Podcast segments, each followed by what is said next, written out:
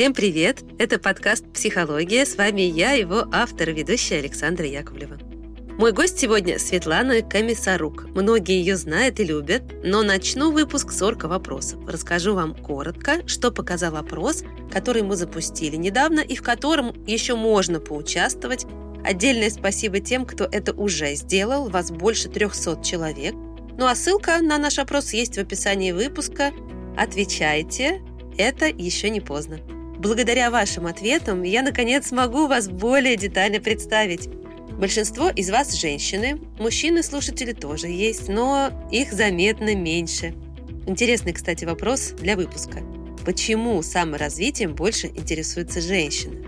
Но об этом мы поговорим в каком-то другом выпуске, а я продолжу рассказ о вас. Вы люди самых разных профессий, от учителей, программистов, социологов, маркетологов и психологов до штурмана дальнего плавания и тренера по гандболу. У многих из вас есть домашние животные, почти у половины. 40% из вас в отношениях. А вот детей у большинства слушателей нет. Пока, я надеюсь.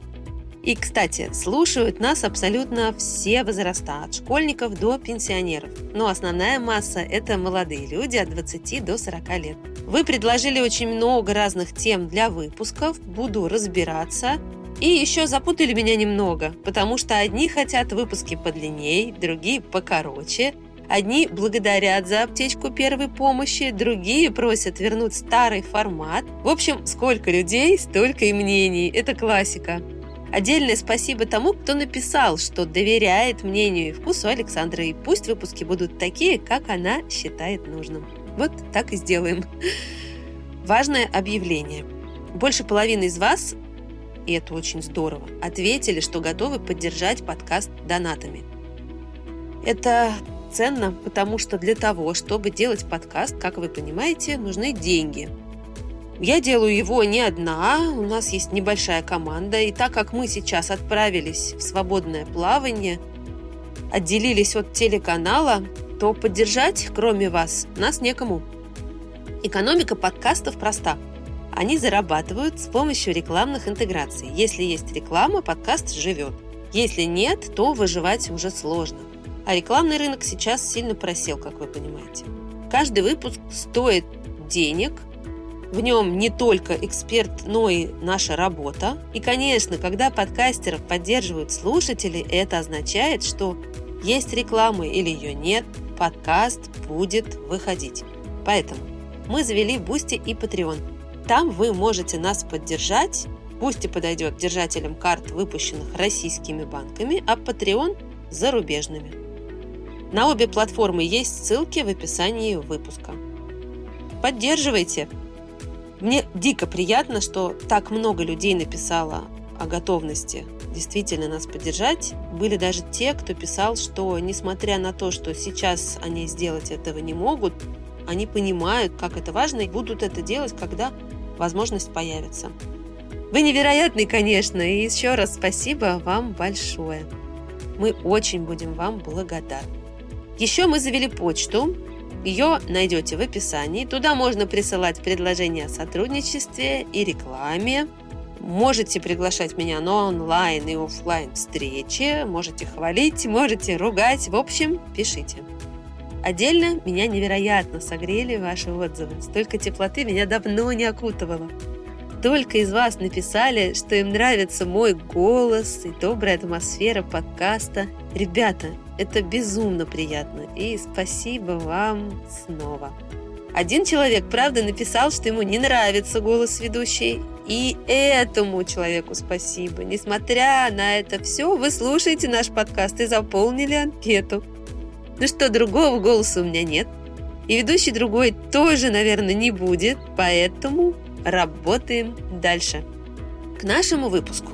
У меня в закромах есть несколько эпизодов, которые были записаны давно и ждали своего часа. Я уверена, что актуальности такие выпуски не теряют. Тем более многие просили старый формат и больше Светланы Комиссарук. Поэтому сегодня я решила сделать именно такой эпизод. А записали мы его еще осенью. Сегодня у нас в гостях социальный психолог, исследователь Колумбийского университета Светлана Комиссарук. Уже не в первый раз. Света, здравствуйте. Здравствуйте. Рада вас видеть, рада каждый раз. Честно скажу, вас любят и просят наши слушатели. Спасибо. Благодарят, пишут, говорят, зовите еще, зовем. Спасибо, очень приятно. Мы сегодня э, будем говорить о тургеневских барышнях. Угу. Вернее, о том, куда они пропали. Предыстория. Я очень э, люблю русскую литературу, классиков. И там постоянно есть такой образ э, вот этой девушки юной с румянцем на щеках, со скромно потупленным взором. Да, которая вздыхает где-то под падает липой. В обморок, да, да, падает в обморок. И краснеет. Вот, да, вот это такая девушка, такая нежная, очень такая ранимая, и вроде бы как вот этот образ этой юной девы он такой классический. Угу. На нем выросло много поколений. Во всяком случае, вот там в Советском Союзе все изучали эту литературу и рассказывали, отчитывались. Я прямо помню на уроке литературы, значит, «Война и мир». И кто у нас там главная героиня? Наташа Ростова. Наташа Ростова. Вот угу. такая вся трепетная, юная. Наивная, Наивная, шумная хохотушка, которая влетела и покраснела. Да. И все ею умиляются. Угу. Вот этот как бы культ таких барышень был, но прошел. Да. Куда они делись? И почему все так поменялось? Ну, во-первых, вопрос, э, почему вас это волнует? Вопрос, почему то, что было принято и культивировалось русскими классиками в XIX веке, должно остаться с нами в 20-е годы 21-го? Это первый вопрос. Второй вопрос э, – это не чисто русское явление, это в принципе, образ романтизма. Мы это читали не только у русских классиков. Мы все зачитывались там «Лунный камень», «Замок Броуди», помните всю эту классику, где «Птичка певчая», где все эти были Королек, образы. Да, да, да, да. Певчая. А, мне что-то хотелось сказать, гырчатая птичка певчая. Все эти образы девушки, которая скромная, красивая, чистая, умная, молчунья и очень стесняется, и смущается, и какой-то очень большой, красивый и сильный ее заметил и помог ей стать тем, кто она сейчас. Или какая-то трагическая любовь, и он ей совсем не помог. Это все связано с тем, какие социальные явления происходили вокруг этих писателей и почему вообще возник романтизм. Романтизм как течение породил вот такую идеализацию э, скромной, милой красавицы, которая не уверена в себе и которая постоянно краснеет и падает в обморок. И, конечно, в 21 веке, если бы мы все были такие скромные красавицы, которые падают в обморок, то э, очень мало бы что-то происходило в нашей жизни от нас зависящего. Все происходило бы по вине или благодаря сильным, красивым э, принцам на белом коне. Конечно, это в нашем веке это уже звучит немножко так странновато и неправда. Второе, почему это не происходит, я думаю, потому что это все-таки была канонизация, это была идеализация. Я думаю, среди женщин в обществе были всякие. Просто мужчинам, а, которые описывали, вот чеховская душечка, я не думаю, что каждая женщина была вот такой самоотверженной служительницей своему очередному любимому, начиная с мужа и кончая племянником, где она всю себя отдавала, жила его интересами, разговаривала только о нем, и когда в очередной раз у нее этот ее главный смысл жизни исчезал, то она чувствовала пустоту. Я думаю, что это образ, который создал Чехов, так же, как и образ Наташи Ростовой, который создал Толстой. Это говорит еще и о художнике, не только о том, что вокруг него были одни душечки и одни Ростовы. То есть э, давайте не путать литературу с обществом, хотя, конечно, есть связь и очень плотная. И я думаю, что если сейчас у нас эм, в каком-то очень э, популярном, любимом читателями романе появится такой образ, нам будет понятнее, нам, современным читателям, что это только один из образов, и что это только один из представителей женского мира, и таких есть очень много и разных. Точно так же, как мы читаем э, какую-нибудь там Анну Каренину и понимаем, что не все изменяли мужьям в том обществе, не все бросались под поезд. Просто этот образ был настолько созвучен обществу и настолько популярен, что он стал классическим. Совершенно не обязательно, что так оно в жизни и было. Вот вы, когда я про тему сказала, и вот вводную часть рассказала, вы сказали, почему вас это волнует. Здесь как раз был вопрос не то, что это волнует меня, mm. а то, что я иногда слышу или вижу, как поднимается этот вопрос. Куда и они делись? Куда они, да, mm. куда они делись. И лично мне более-менее понятно, что сейчас у нас так или иначе есть равные права с мужчинами. И мы можем там работать, мы можем голосовать, мы можем делать очень много того, высказать свое чего, мнение. Да, не могли угу. делать вот те самые девушки. Но это как раз романтизация того века, а, тех традиций э, приводит к тому, что почему-то э, век, когда мы можем больше намного и позволяем себе это, хотя не все. Вызывает пор. ностальгию по тем временам. Да, у кого-то вдруг начинает, то есть бабушки там те же самые. Я поняла. Говорят этим Почему скромность больше не популярна? Вы ну, вот, вот бы, так задаете Да, вопрос. вы знаете, здесь у меня даже возмущение. То есть ты приезжаешь в гости к бабушке, она напекла пирожков, вы сели, и ты даже нормально многие не могут ей рассказать о своей жизни, потому что в ее представлении ты должна вот сидеть скромно. Не быть выскочкой. Да, да. Она скажет, ну как это так? Ты что там на работе? Э, в шортах ходишь? Я скажу, да, мне можно. Как ты вообще себе такое позволяешь? То есть это не так далеко. И вот эта романтизация или эта ностальгия до сих пор почему-то кто-то должен оправдываться, что он имеет право носить там короткую стрижку, мини-юбку, угу. что может быть, он даже... может быть руководителем и жить свою собственную жизнь. И, может быть, даже некоторым мамам, если ее сын приведет девушку, которая умеет за себя постоять, и которая уверена в себе и совсем не краснеет, тоже первое впечатление может быть совершенно неположительным. То есть почему скромность, при том, что она перестала быть главной добродетелью в 21 веке, все равно вызывает такую ностальгию в этом вопросе? Наверное, да. Ну, потому что наше, наше представление о том, что хорошо, что плохо, и наши нормы не исчезают так быстро, как нам бы этого хотелось. Потому что если мы продолжаем считать добродетелью скромность, слабость, такую легкую неуверенность в себе, такую легкую зависимость, э, такую э, чуткую доброту, то, наверное, в том веке, в котором все э, пробиваются локтями и стараются воевать за свое место под солнцем – эти качества менее популярны. И я не думаю, что это противоречие, потому что, знаете, вот в психологии нет хорошее и плохое. Есть каждое качество имеет оборотную сторону медали.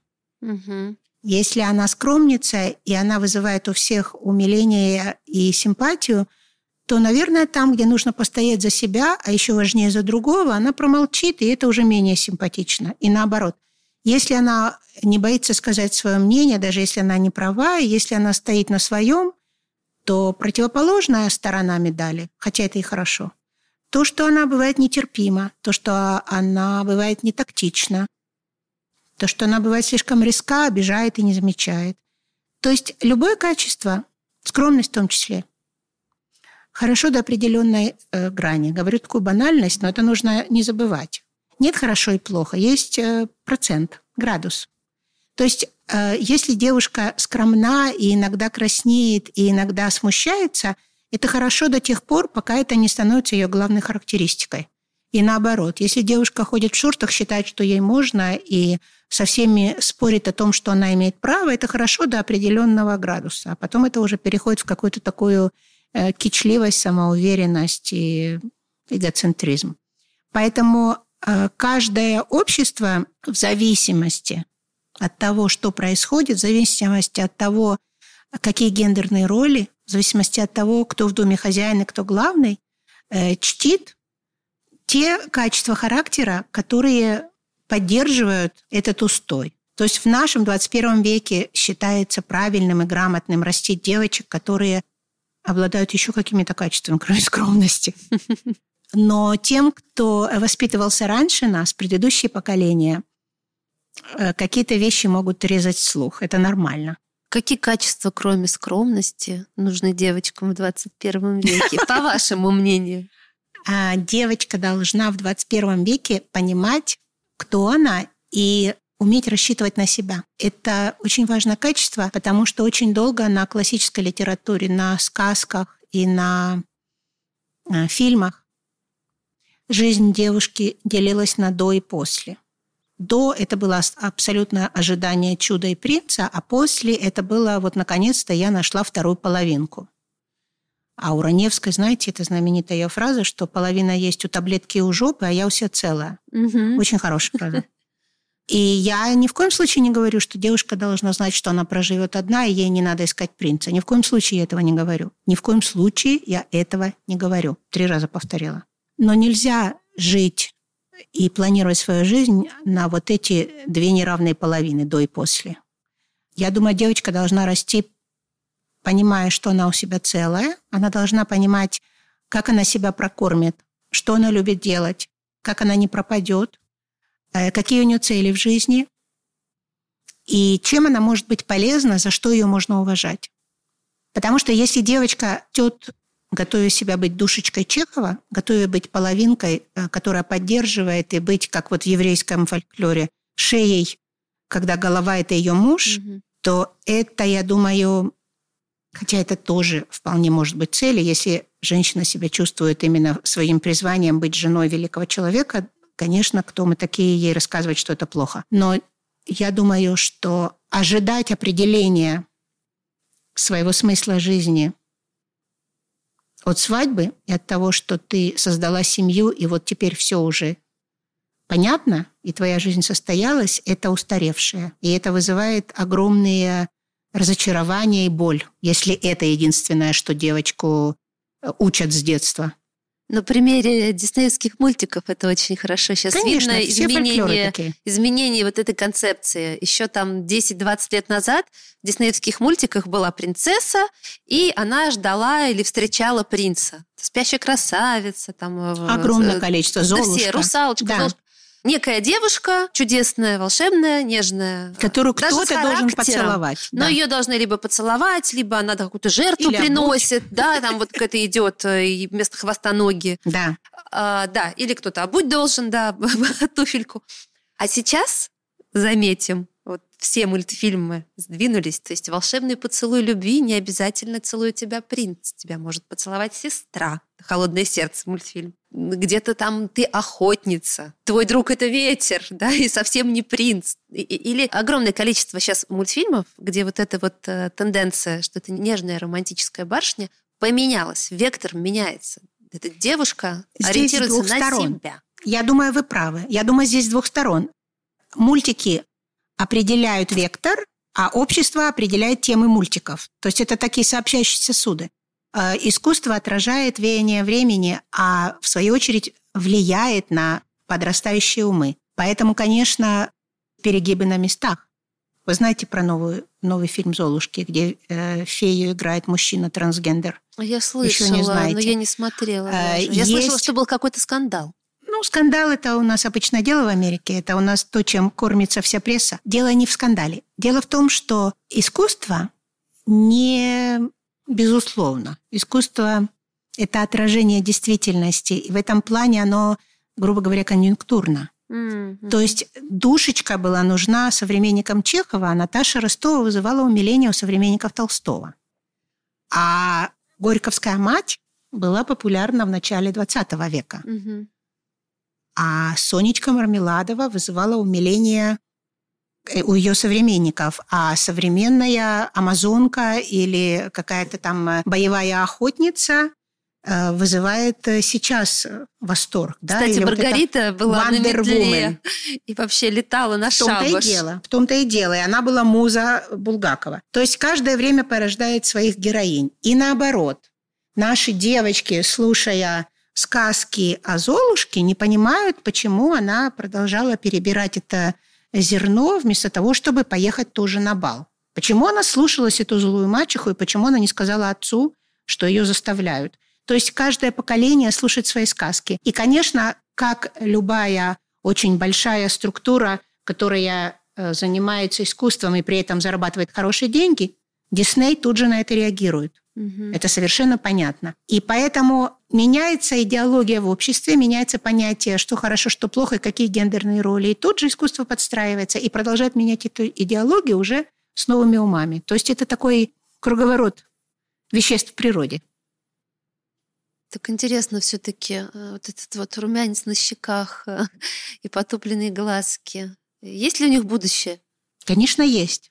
Конечно, есть. Я не думаю, что из-за того, что мы смотрим новые мультики и новые веяния, и новые скандалы, молодые парни перестанут восхищаться румянцем на щеках, и их э, перестанет умилять какая-то жилка, которая бьется на шее от волнения у девушки, на которую он смотрит. Э, разным людям нужно разное, и разные э, времена вызывают разные ценности, но в каждом поколении существует восторг и от скромных, и от боевых. Для этого просто, знаете, нужны э, разные принцы на разных белых конях. Каждого восхищает свое. Но, в принципе, чем больше новый век несет равенства и конкурентности между полами, тем э, больше будет разных героинь, и не только душеньки будут популярны.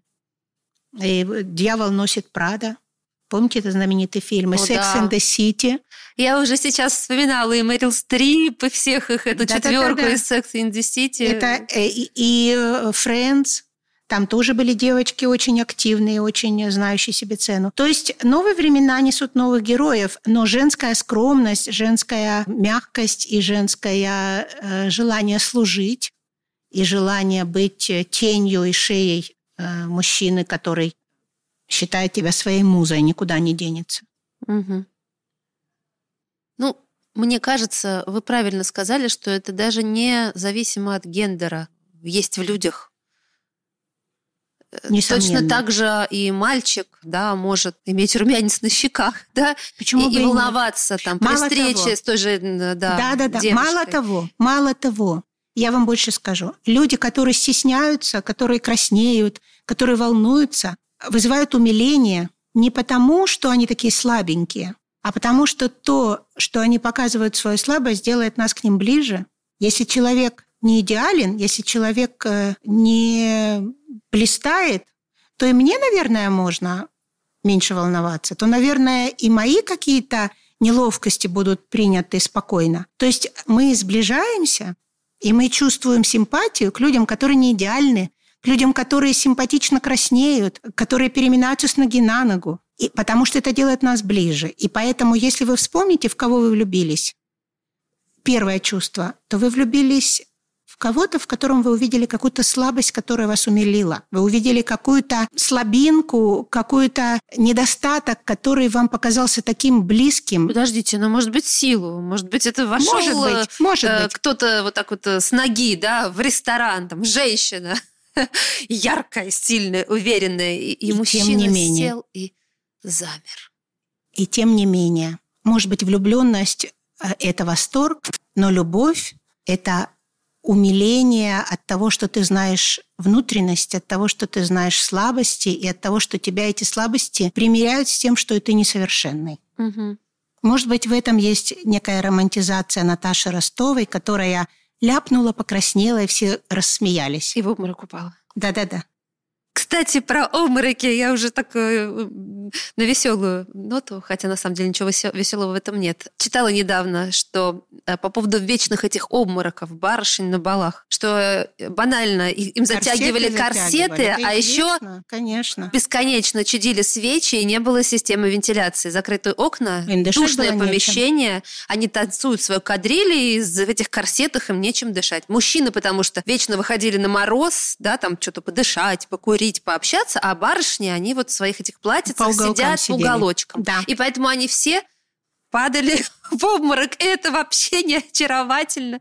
Это лишь показатель того, как жестоко общество Но подчеркнуть, было подчеркнуть свою слабость Использовали специальный грим, который показывал бледность, капали белладонну в глаза, которая показывала зрачки, большие да. расширенные зрачки. То есть был культ слабости, невинности, и это Тонкая талия что показывает? Ах, какая тростиночка. Широкие бедра. Широкие бедра показывают да, рождаемость, способность э, к плодотворному продолжению рода. То есть мир каждый век порождает свои стереотипы и свои нормы. И девушки стараются им просто соответствовать. Я за то, чтобы каждая девушка э, жила так, как она внутри, считает правильным и находила, чем она полезна, чем она увлечена, и за что ее можно уважать. Вот такую девочку надо растить. А потом кто-то восхитится то ли тем, что у нее жилка на э, шеи бьется, то ли тем, что она не побоялась и выступила против несправедливости и сказала то, что она думает. Кого-то, какую-то ее пару привлечет какое-то определенное ее качество. Быть самой собой. Да. Ну что ж, спасибо вам огромное. Такой интересный разговор получился. Тургеневские девушки никуда не пропали.